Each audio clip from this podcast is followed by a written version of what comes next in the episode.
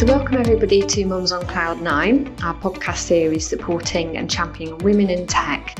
I'm Heather Black, founders of Super Mums, a global brand supporting mums to develop their career in the Salesforce ecosystem. My podcast show aims to inspire and support mums to develop flexible, well paid, successful careers in the tech sector. And what I want to bring to you is the opportunity to share top tips, insight, and inspirational stories from women who've carved out a successful career in the sector and also talk to employers who champion diversity and gender equality. In today's session, we're talking about creating your own success with a focus on how to build your profile and credibility using PR. Now, I'm really excited about this topic because having worked with a lot of women who are upskilling and developing and carving out their career in a new sector, it's been brilliant to see how much they are interested in speaking at events, talking on webinars, launching their own community groups, writing their own blogs, and getting really active on social media. It's absolutely amazing that they really want to shout out about what they're doing, what they're learning, and really not only doing it for themselves, but sharing their expertise and experience with others.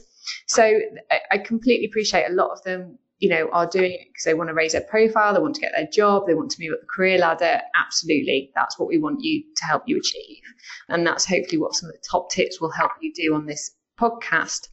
But what we want to also do is really encourage that spirit of shared learning. And that's what this podcast is about. And I've got my guest here today who will introduce in a moment, who's sharing their experience to others. So as we grow and develop in the sector, we just want to give back and help other people succeed too. And that's what we want to really achieve on this podcast is that inspiration and action plan of how do I do this? And with that, you will also widen your network of supporters and potential customers as well, which feeds into the success of your career. So I'm delighted to um, have with me today another Heather, Heather Delaney, who's managing director and founder of Gallium Ventures. So Heather is a specialist in devising PR and communication strategies for tech companies and their employees internationally. Heather, welcome to the show. It's great to have you here, for me to talk to you about all the great things that you can do in PR. And it's also great to have you as somebody who works in the tech industry because it shows the diversity of the different roles that exist and that you don't have to be technical to have a, a, role in, in tech. But as somebody who works in PR and comms, you have a role in tech too. So I'd love for you to share more about your story as a woman working in the tech space and what you've done. Yeah, I mean, thank you for having me. I think my my story, I think like like most people in the communications industry, I tended to to fall into it. So I I studied photojournalism. I'm originally from Silicon Valley. I live in London. I'm, you know, dual national. And I previously was in a, a pathology lab. So, you know, not exactly apps and, and everything that people would expect. So the field of, of PR, marketing and communications, just, I happened to fall into it. It was very comfortable. I found it quite interesting and quite easy. And the fact that I could really work out strategies for companies. But to be honest, I'm a massive tech geek. I've always done gaming. You know, I've got a chip in my hand. It probably um, helps if you're working in the industry. exactly. I basically, I, I found that I get to stay a, a, kid. I play with gadgets and games all day. So definitely there can be more difficult jobs. Awesome. Absolutely. So what did you do? How, when you fell into that job, where did you start and how did you get to where you are now? Well, my, my path was not traditional. So within the, the PR industry, you tend to find that people study PR and communications and then they immediately go into an agency or a small company. I went into pathology. I, you know, through university, I worked at a few different jobs as any student would, both to keep yourself eating and, and also to, to keep yourself out of boredom. I ended up doing six months of PR recruitment. It was my secret spy moment, to be fair. I thought if I could if I could do that, I could see from the inside which places people were happy at, what works, what doesn't work. Clever. Um, and from there, I then decided where I was going to go into.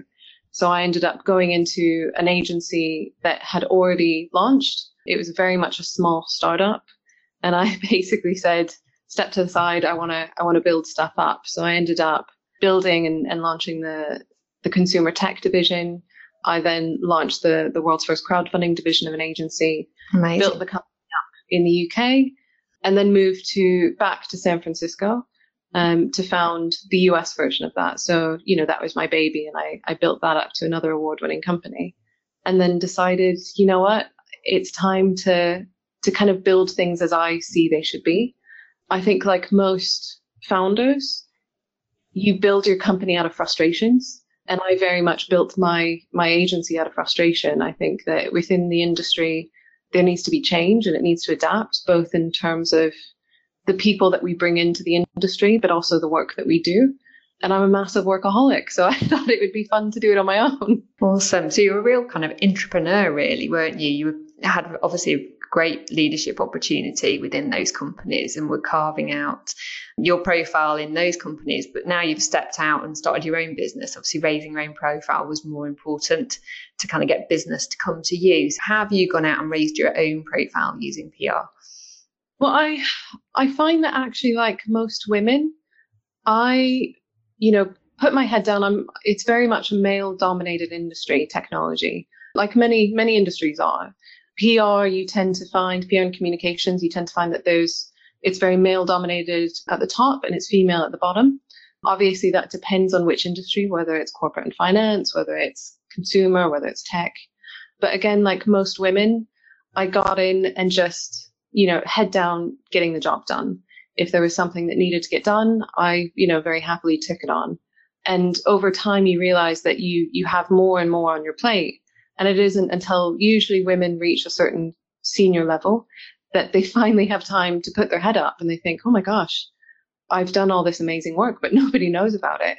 Where my male counterparts in other companies, even junior staff within the same company, might be well well known within the industry for things that they're doing which are minor compared to what you've been doing on your own so i you know i i walked down that same path and i did the same thing i mean having created the world's first crowdfunding division of an agency that on its own was quite powerful because it's it's an industry that's constantly growing you have platforms like kickstarter and indiegogo which are mm-hmm. non-equity based you have WeFunder, Seedrs, Crowdcube, which are in, you know, actually equity based.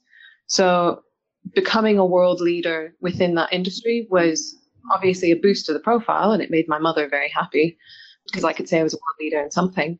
Yeah. Um, and you're award winning as well. Thank you very much. But I think you do have to be careful with raising your profile. You don't want to paint yourself into a corner and I didn't want people to think of myself as purely a crowdfunding specialist. I do more than that. You know, I, I build and fix, whether that's building companies for an exit, companies that are, are broken from the inside, fixing them internally in their structure and making sure that they, they sing a bit better. I help from product to PR essentially.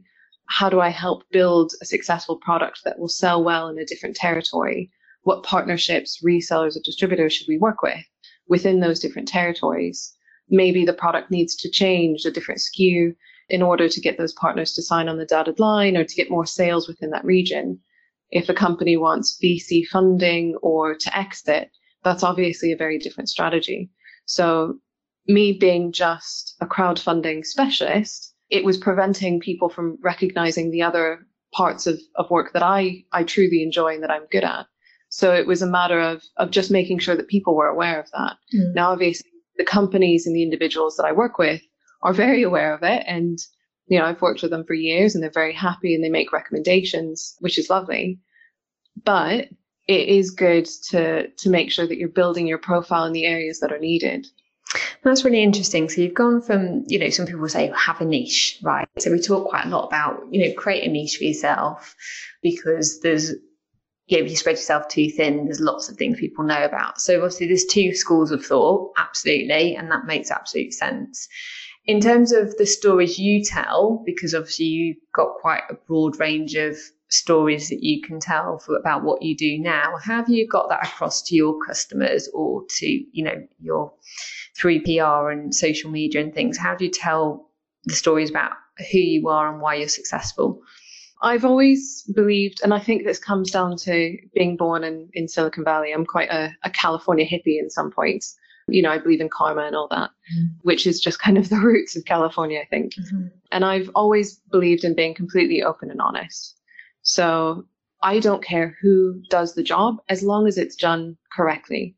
I have no preferential treatment if, you know, if it's myself and my team or if it's the client that we're working with, as long as it's done correctly. And I think people do appreciate that. And that does mean that, yes, I help with product development, PR, company strategy, exit. But saying that I'm not a CFO, I can get them to a certain point. I can give them a foundation, mm-hmm. but at some point they do need to have a specialist come in. And it is that open and honest approach that I find surprisingly it's it's quite rare.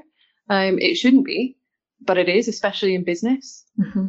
Absolutely. Okay. So if you were then going into your customers and helping them fix and raise their profiles and those, I guess, of those team members in there, because quite often, you know, we were talking about this around, you know, depending, you know, who are the staff? What is it they want to be saying about themselves to the wider audience? Um, you know, for their long term goals or for the business that they're working in now. What would be your top tips to help individuals raise their profile through PR and comms? So it really depends what their end goal is. So I'm a big fan of working backwards.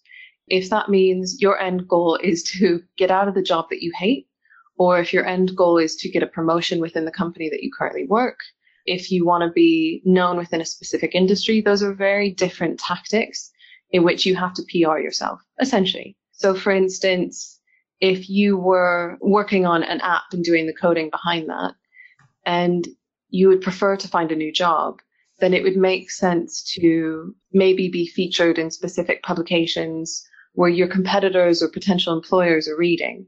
Now, it's great that they read your name, but if you're talking about sheep herding, then that doesn't actually relate to, to them hiring you. It's good to make sure that that those individuals, those decision makers, are reading about you in a way that actually could potentially get you that job. So it's about um, talking it, about how you're successful in that specific industry or product and then hoping somebody will come and pinch you because you sound really good.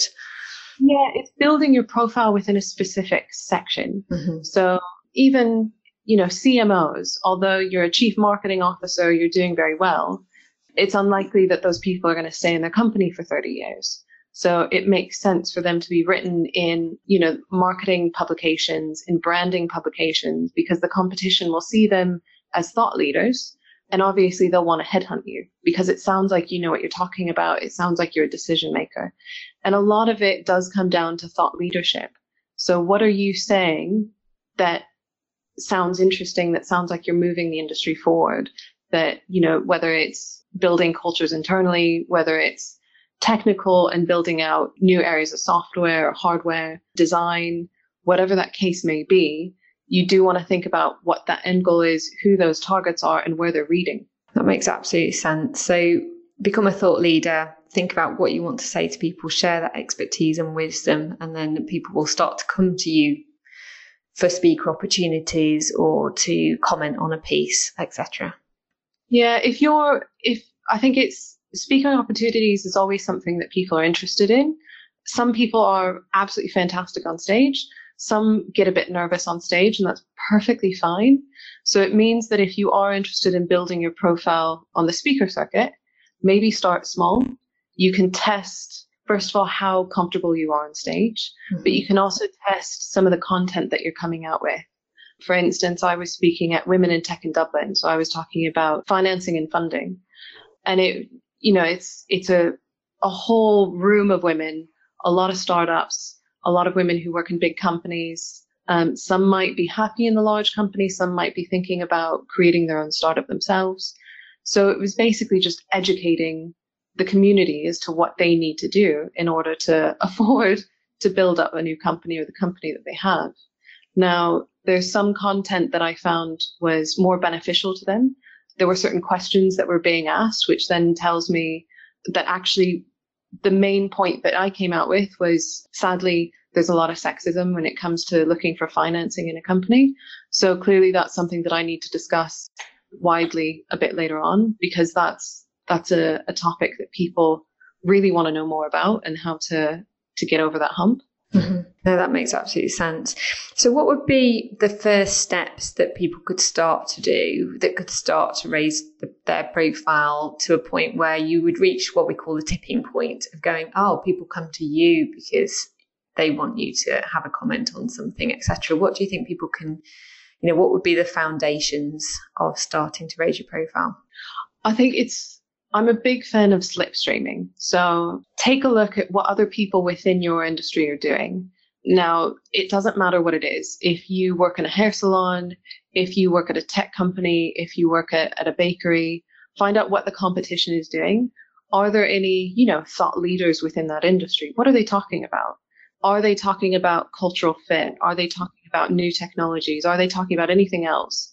Is that something that you should be talking about as well? Do you actually have insight into an industry that that people aren't aware of. You can post things on, say, LinkedIn. You can draft your own bylines and, and articles and post them on LinkedIn. Clearly, LinkedIn was made originally for recruiters. It's a it's a recruitment industry platform. You know, people post their CVs, the fact that they're looking for a new job.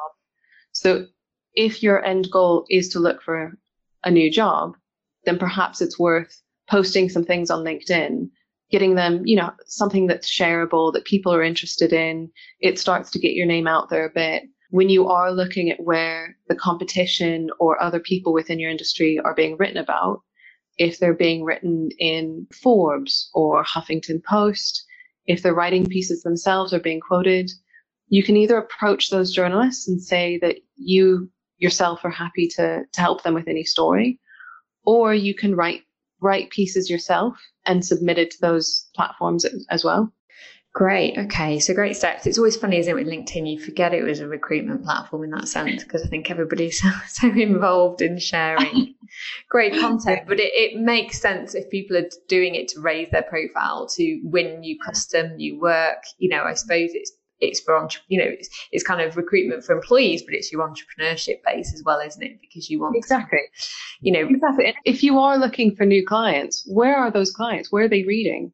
Are they reading stories on linkedin? Are they reading stories in the guardian or the new york times or mashable? Find out what they're interested in and then try to have your name or your company's name written about in those locations Excellent. Yeah, no, really excellent advice. You know, in terms of commenting seems to be very popular now, doesn't it? Because then people's comments get read and you could link to related articles and things that happen. So that sounds like a great foundation. So LinkedIn is your first point of call, raising your profile, showing what you're an expert in, reaching out to those journalists, all really great stuff. So would you, for those that want to start writing their own blogs, do you think that still has a space now, or do you think it's more about podcasts and other ways of getting out there? What do you think is the next sort of strategy to disseminating content? I think blogs will always, people always like to read things, whether you're on the tube, on the train, at home, you know, in the office pretending to work. I think blogs also, they're good for SEO. Whether it's your website and you have a little blog section, you need to make sure that Google sees that there's content constantly being pushed out. So that's informative and it, it shows that you or your team know what they're talking about. Podcasts though are unbelievably interesting because it's it's easy digestible content that people can listen to during their commute. Obviously, whether you're driving, you're taking the tube, you're taking the bus.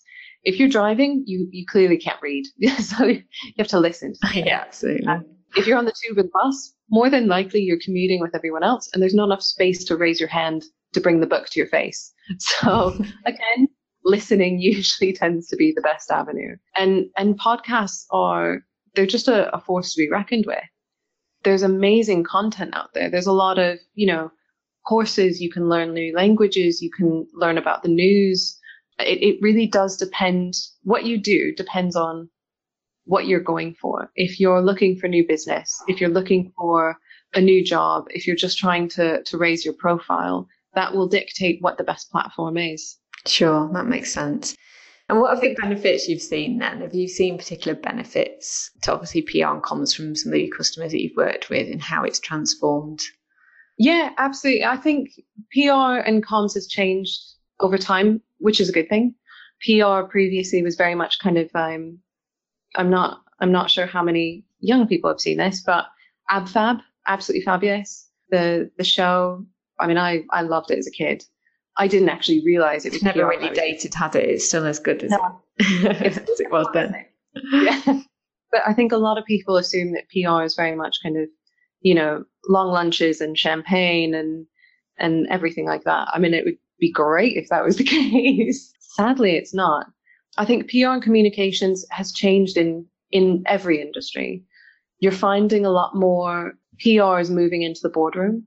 You're finding CEOs and COOs nowadays. There's individuals that have PR and communications backgrounds, whether it's you know PR marketing, and it's just everything's very transparent now with social media coming up. The fact that so many people digest content on their mobile phone. People are reading the newspapers less. They're reading, you know, blogs and fast news more. Everyone has apps that's giving them the news as well. It means that companies can't quite hide as much as they were before. They have to be more transparent. They have to be more open. The communication has to be pretty straightforward with their fans, their followers, their customers. And usually it was the PR, the marketing person that was you know, sweeping everything up and trying to to fix anything that went wrong, which is why those individuals are starting to be brought into board meetings now. I mean, I'm I myself, the agency when I went into agency life, it was very much a PR company, and I ended up helping with product development and branding and you know the next three to five years worth of product lineup and which versions we launch first and in what territory because you just from a, a PR marketing and a comms perspective you you tend to see it all and it doesn't make sense that we shouldn't have that sort of feedback. If we're finding that consumers or journalists are interested in specific areas of technology more, why wouldn't you integrate that into your product?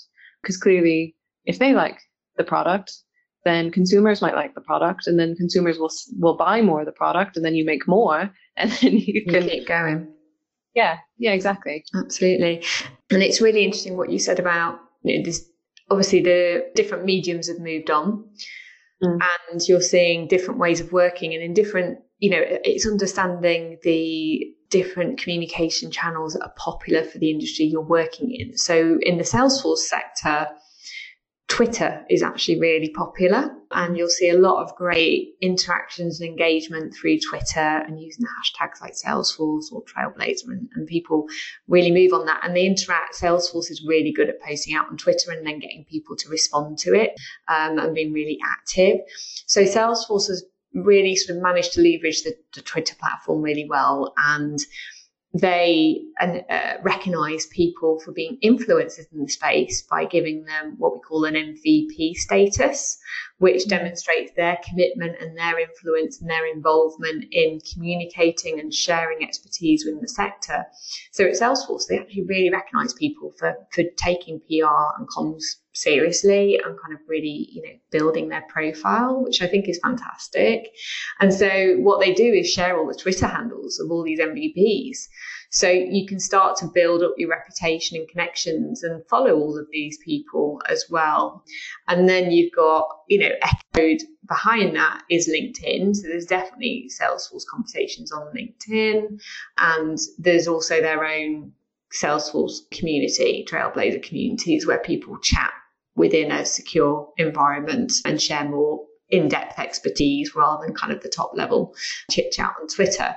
So it's really interesting to look at it because obviously from the Salesforce sector, you'd start with Twitter and LinkedIn and build it up, but certainly in other tech industries, there's probably other areas of preference, right? Yeah, absolutely. And that's just it. It's I think I think the use of PR of social media and everything, it's it started as, you know, companies kind of connecting to consumers. And then Twitter became a space where consumers would complain about, you know, their, their printer not working. So then companies had to adjust what they were using social media for.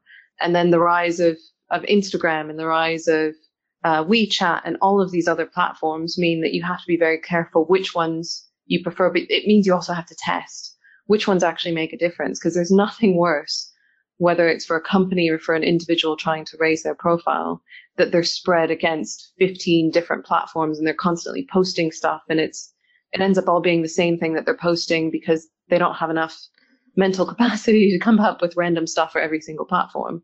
And then it's a full-time job. Yeah, absolutely. So it's best to focus really and find out where your industry sort of resonates and start to really build, you know, with MVPs, a lot of them have their own blogs, for example. So it is about, like you say, going and asking if you can contribute a post to their blog, whether you can comment on their blogs and, and everything. So all makes amazing sense and feels really practical for people to start moving up that ladder. Now, if you're successful, obviously what we want is people to go beyond what we think or hear sometimes about the glass ceiling for women. Like, you know, we want to raise people's profile. So people are coming to you and wanting to hire you for work or for a job. And with that, can come some consequences around managing your digital boundaries because on social media platforms, people can tweet or message you at any time of the day. So, yeah, how do you manage that, Heather? How how do you manage that personally to switch off? Because particularly for mums, there is that divide that has to be that ability to switch off and spend time with the kids and not feeling like you're you know, you feel guilty because you're not getting back to all these people that suddenly think you're amazing and really want to chat to you. Yeah. I mean that that will forever be the struggle, especially if you're a business owner because the business is essentially your baby you want it to survive. Once you start hiring, then you feel like those employees, you know, you're the mama hen and they're the baby chicks and you're, you're taking care of them and making sure that they can pay their mortgage as well. So there's this, this personal side of it. Now, there's a few things. You have France, for instance, which passed a law, uh, a new labor law, where it gives workers the right to disconnect. And that's the right to disconnect from, from office emails. Now that's obviously amazing. And I would love that to come into to every country, it's very unlikely that the US will ever pass that law, at least not anytime soon. I would love it if it happened. Same with the UK. But I, I really can't wait for that law to happen. so I, there is a law. Like, what does the law imply then? So it's it's basically that French workers have run won the right to ignore business emails when they arrive after hours. Wow, it's uh, really scary that we need a law for that. Though. Yeah, it does make sense. I mean, we have very different work lives than our parents did, than our grandparents did. Mm. The fact that your mobile phone is connected to your email, the fact that even your watch is connected to your email. You even yeah. when you leave your phone home, your watch is still telling you that someone's trying to get in touch with you also you know office time zones are something to to take into consideration i mean i i work with companies in japan and china and europe and the us and the uk and it means that at some point there's always somebody that's awake and there's always somebody that wants help. And i've, I've worked in the us and i've worked in the uk and i've had offices and companies in both. And personally i found that when working with international teams when i had members of my team eight hours different from from the others you have to be very careful with with the hours that you have available that branch between the two. I don't like the idea of people working too late because they're going to burn out. Because I know for a fact that some of them wake up in the morning and the first thing they do is turn their phone on and check emails and then they check the news and you know it's mm-hmm. it's lovely that that they do that as a, as an employer but at the same time I want their mental health to to be stable and them to be happy and healthy, which is one reason why I have my office in London. It means I sit in between all the time zones. In the morning, we, we work with our clients in, in Asia. In the afternoon, we can speak with Europe. You know, in the evening for the US, we're the first thing that they wake up to. And then we can go home and we can, you know, enjoy our lives and have dinner with our families. So I think it's, setting those boundaries early on because it's very easy to slip into bad habits. When I was in San Francisco, I, I was taking calls at, at 2 a.m., at 10 p.m., at 6 a.m., at, at 9 a.m. Yeah. And I can do it myself. I've, I've done it a long time, but I, it became an expectation.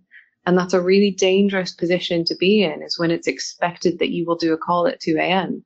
And especially if you're a parent, if you're married, I doubt your spouse wants you waking them up at 2 a.m. as you roll out of bed. If you have a, a child, you padding down the hallway might wake up your child at 2 a.m. and it's not sustainable. So I've always been, again, very open and honest with companies that, look, I, I have two rules. One is please don't email me or my team with urgent or emergency in the title.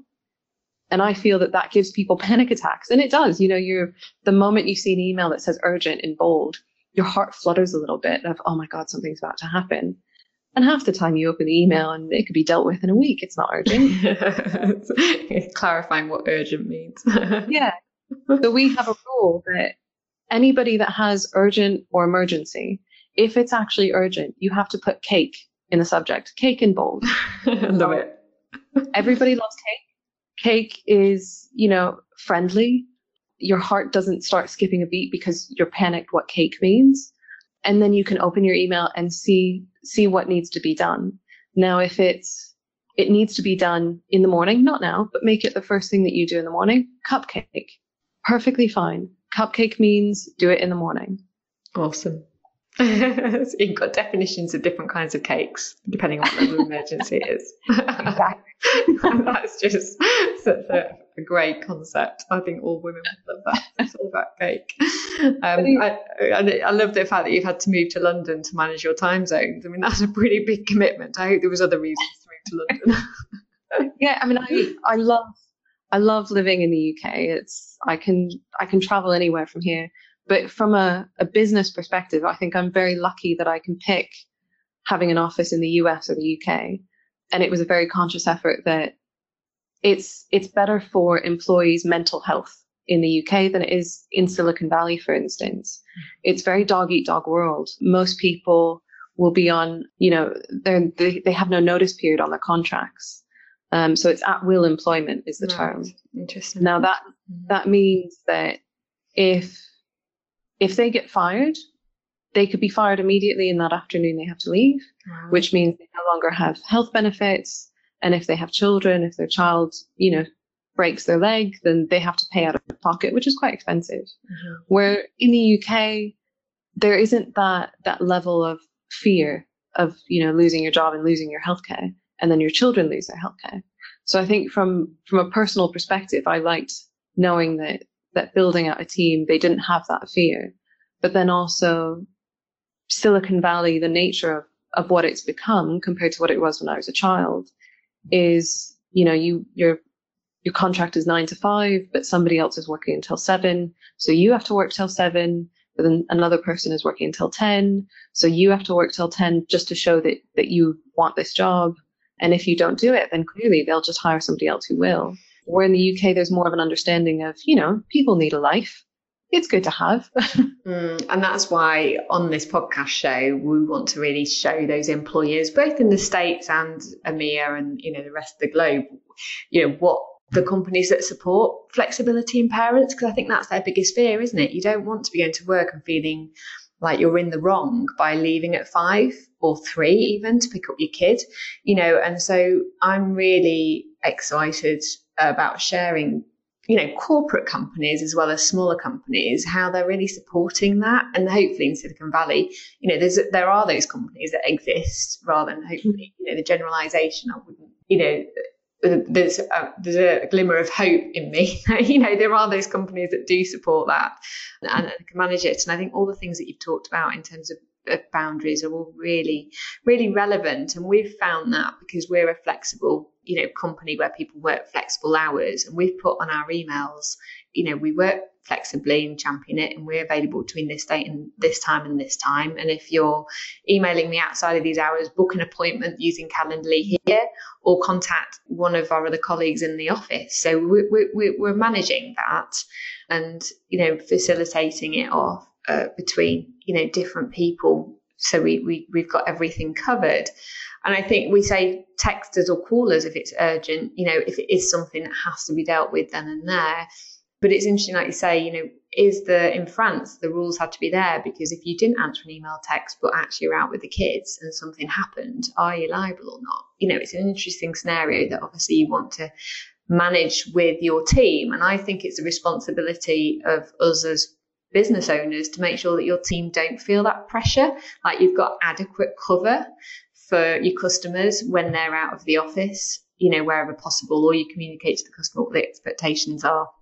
Absolutely. I mean, there's there's one thing that I've always been conscious of. So it, it is a top-down approach. You do find that if founders or CEOs or, or managers are sending emails at 10 o'clock at night, any of the junior staff tend to expect that they need to do the same thing.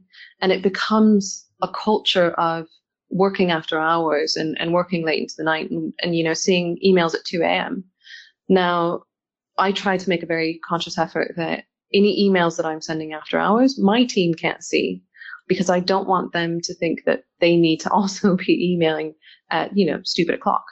So that means that a lot of companies, you know, in order to, to foster that, that divide and try to encourage people to have some sort of a life mm. outside of that top down approach is a good way to do it. Now, because of, you know, times have changed. I think we've, we've all been on our twenties once. Um, so some of us more than others, sadly, those were the days. But I think it's, we've all been that 20 year old who had a senior, seen, you know, a very senior member of the team who had children and left at three. And as a young person in, in a job for the first time, you do, you don't really understand and you think, well, they're, they're leaving very early. That's not fair. I'm doing all this work. You don't really see that they're there earlier in the morning, or you don't see the fact that maybe a mother's nursing at 2 a.m. and there's nothing to do but check emails. So she's emailing at 2 a.m. because, you know, she has to be awake. Um, so there does, there does have to be more of an open communication within companies and within those teams that look, I do have a young child, my child is sick, and I'm up at 3 a.m. taking care of my child. So because it's, you know, I can't watch TV because I want want my, my child to sleep, I, I will be doing emails, but I don't expect you to answer. Yeah. Um, but then there's, there's software like Slack and things like that that mean that working from home is a lot easier for teams because they can see when you're online. And some companies are very old school and obviously they they feel uncomfortable with with employees working from home. But simply by having that that little chat on the side, and you can see in green that that person's online, or you can see that they've sent a random Giphy to the team, it it gives that sense of okay, they are they are actually working. They're not at home taking a nap or baking cookies. Yeah, you have to keep pressing the key, don't you, a few times. I'm, still here.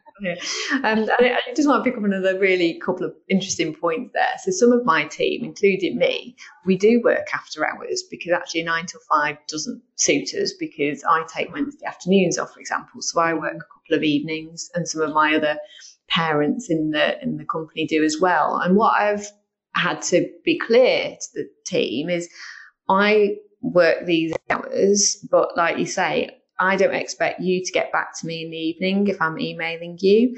And somebody on our Supermums Facebook group, we asked this question. So there was some good feedback from people about how they manage digital boundaries that way. But, you know, he suggested scheduling your emails. So they don't even go at that time to be honest. You know you schedule them to go the next day when they're working which is a good call too.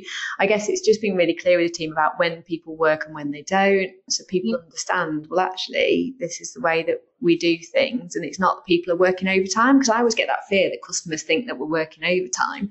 You know we're silly hours and it's not. It's just that i've chosen to pick my daughter up from school but I don't particularly want to go down to part time hours. I still want to do full time. And actually, I find the evenings really productive to write stuff and things because I'm not constantly on the phone or emails or in meetings. Yeah, and that's the thing, and everybody's different. And I've, I mean, I'm very conscious that I like to hire a varied team. People have different backgrounds. You know, one person was a journalist, one worked in branding, um, one's an apprentice, one's been an agency, one's not been an agency. I have members of the team that work physically in the office, and one of them just travels the world. I mean, she is actually living the dream. She's in New York, and then she's in South America, and then she's just everywhere. But it does mean that it's it's fostering a culture where everybody's used to messages at different times, or maybe somebody might be a few hours behind, and and they laugh at a joke that was six hours ago, which is awkward for the rest of us. But you know, yeah, they're catching up. It's fine. Yeah, but it's it's it's that constant explanation to the team that look, people have to live their lives. If you, you know, if you're better at writing content away from the team, if you're better at writing at 10 o'clock at night, absolutely do it. But there's no expectation that any of us are going to answer that email unless it says cake. So, but then that means that people actually really think about whether it's an emergency or not. And then it also tells them that they don't actually have to worry about those emails if it doesn't have, you know, some sort of a baked good at the top. Absolutely. And I love finishing the whole podcast about thinking about cake because now you're going to want to eat some cake. so, thank you, Heather, so much for joining us on the show. I think it's been a really interesting conversation covering actually two really important points one around raising your profile, but then how, how do you manage it because it's become so successful. So, thank you. It's been a pleasure having you as a guest. Um, thank you so thank you for listening, everyone. I hope you've got some great ideas about how you can start to raise your profile. I think it will take about a year to get some real traction, you know, to start building up. So I'm I'm great. I'm one of those people that just you know, I get impatient, you know, you want everything to happen now. But the reality is, you know, you've got to really start to sow the seeds, start engaging in conversation, let people know you, start writing blogs and, and things once you've got some followers and start to really, you know, build it up. So give yourself a year to get some real kind of goals and successes from that. And that will allow you to sort of layers different levels of influence, really, whether it's speaking, writing, and networking. So, yes, we wish you all the best of luck with what you're doing. And we hope it will help you advance your career and hopefully your paycheck, and that you'll impress your employer, your customers, your partner, and your kids. Do tell them everything that you're doing. It's really important. Show them the pictures of you being at events and everything, because they'll be proud of you. Um, and hopefully share that and take that back to the classroom. And I think the other key thing is it's not just about obviously your profile, but it's about giving back. And I think that's the thing that particularly women love to do is is you know have that feeling that you've inspired people. And there's nothing more warming that if I'm speaking at events, somebody came up to me and said, that was really inspiring. I love your story. You know, how do I get involved or how do I do that? It makes me feel that what I've done is really valuable. And actually, you know, that's why I do it. And certainly not to advance my paycheck in that way. So it's kind of, you know, what is it you want to get out of it? So thank you again, Heather. Thank you for listening, everyone. Please do tune in to our next show to gain some more top tips about how to develop your career. And thanks for listening. Take care. Bye, everyone. Mums on Cloud 9 is kindly sponsored by RB in partnership with Emfa.